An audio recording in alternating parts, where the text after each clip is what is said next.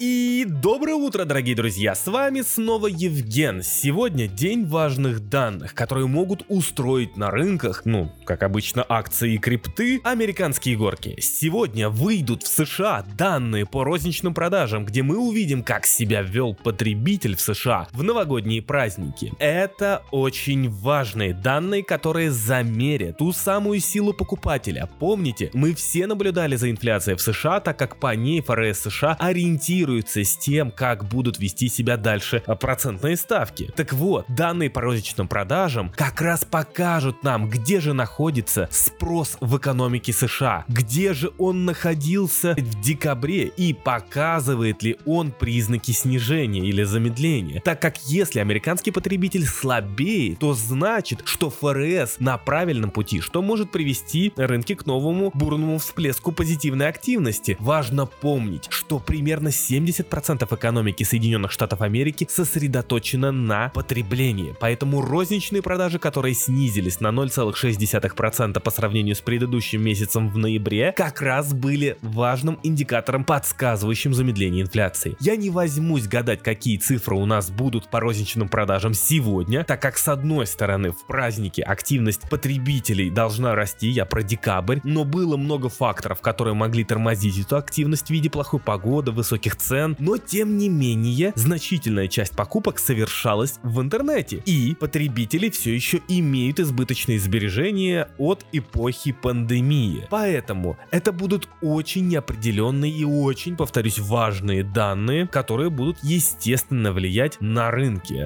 Да-да, на крипту в том числе. Но это еще не все, дорогие друзья. Если вы хотите знать, а полетит ли дальше крипта или акции, то вы обязательно должны быть готовы к данным по индексу цен производителей, который измеряет скорость изменения цен до того момента, когда потребитель приобретает товары и услуги, а значит данный индекс является предсказывающим инфляцию в данных общей потребительской инфляции. Если PPI или индекс цен производителей замедляется, то будет замедляться и инфляция, то есть тренд здесь равно тренд на потребительской инфляции равно изменение денежно-кредитной политики ФРС. Общий Индекс цен производителей должен снизиться с 7,4% до 6,8%, в то время как базовый индекс цен производителей предполагает, э, по мнению аналитиков э, и консенсус прогнозов, снижение с 6,2% до 5,7%. И вот вдумайтесь в эти цифры. Сегодня инвесторы подсели на иглу быстрого замедления инфляции в США, что дает им повод строить свои идеи вокруг того, что ФРС не будет такой жесткой в отношении к рынкам со своей денежно-кредитной политикой. И вот если привыкшие к замедляющейся инфляции инвесторы не получат в данных по индексу цен производителей желаемого, то эйфорийные и позитивные все вот эти настроения могут в миг испариться и может прийти та самая отрезляющая реальность. И вот какие сценарии, дорогие друзья, у нас есть. Если розничные продажи показывают снижение, как и индекс цен производителей, то для рынков это будет позитивом, так как будет показывать и будущую направленность инфляции, что не заставит ФРС быть более жесткой к тем самым рынкам и а, дальше повышать процентные ставки. Ну, то есть ФРС не будет этого делать. То есть в этом сценарии мы увидим позитив на рынках, доллар на этом фоне начнет слабеть, я имею в виду индекс доллара США, ну или доллар, например, к евро и к юаню и так далее. Биткоин, конечно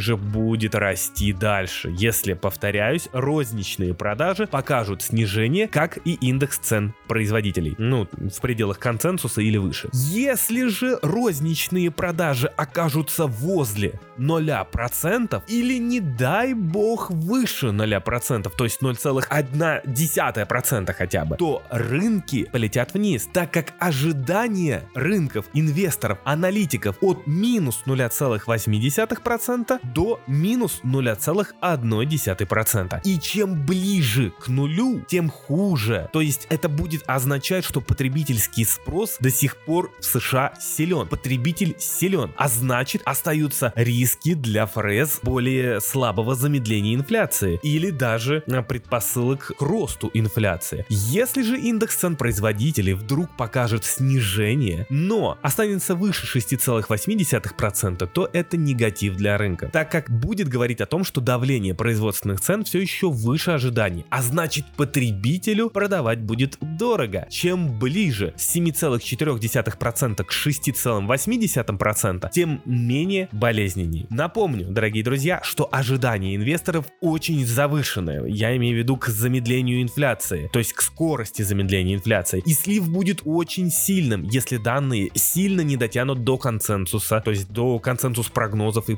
прочее. Если вдруг реализуются два негативных сценария по розничным продажам и индексу производственных цен, то я думаю, вы понимаете, чем это закончится. Я думаю, здесь даже вообще объяснять не нужно. И в целом сегодня, дорогие друзья, вы уж извините, но Евген не возьмется делать никаких прогнозов на макроданные, которые сегодня выйдут, потому что это прям будет вообще великолепный рандом. Просто могу сказать то, что инфляция в Соединенных Штатах общая и базовая замедляется, скорее всего, скорее всего, я могу предположить, что и индекс цен производителей тоже покажет замедление в пределах прогноза. Ну, по крайней мере, я на это надеюсь. И если складывать из логики, да, и если такое случится, то в принципе можно, по сути, ждать позитив. Но не забываем, что сегодня также выйдет потребительская инфляция в еврозоне за декабрь, где мы уже знаем предварительные данные, что годовой уровень инфляции в зоне евро упал до 9,2% в декабре 2022 года с уровня в 10,1% в ноябре. И это самый низкий уровень за 4 месяца. Если тут вдруг не будет никаких сюрпризов, то в целом для рынков это позитив. Но если вдруг итоговые данные за декабрь вдруг,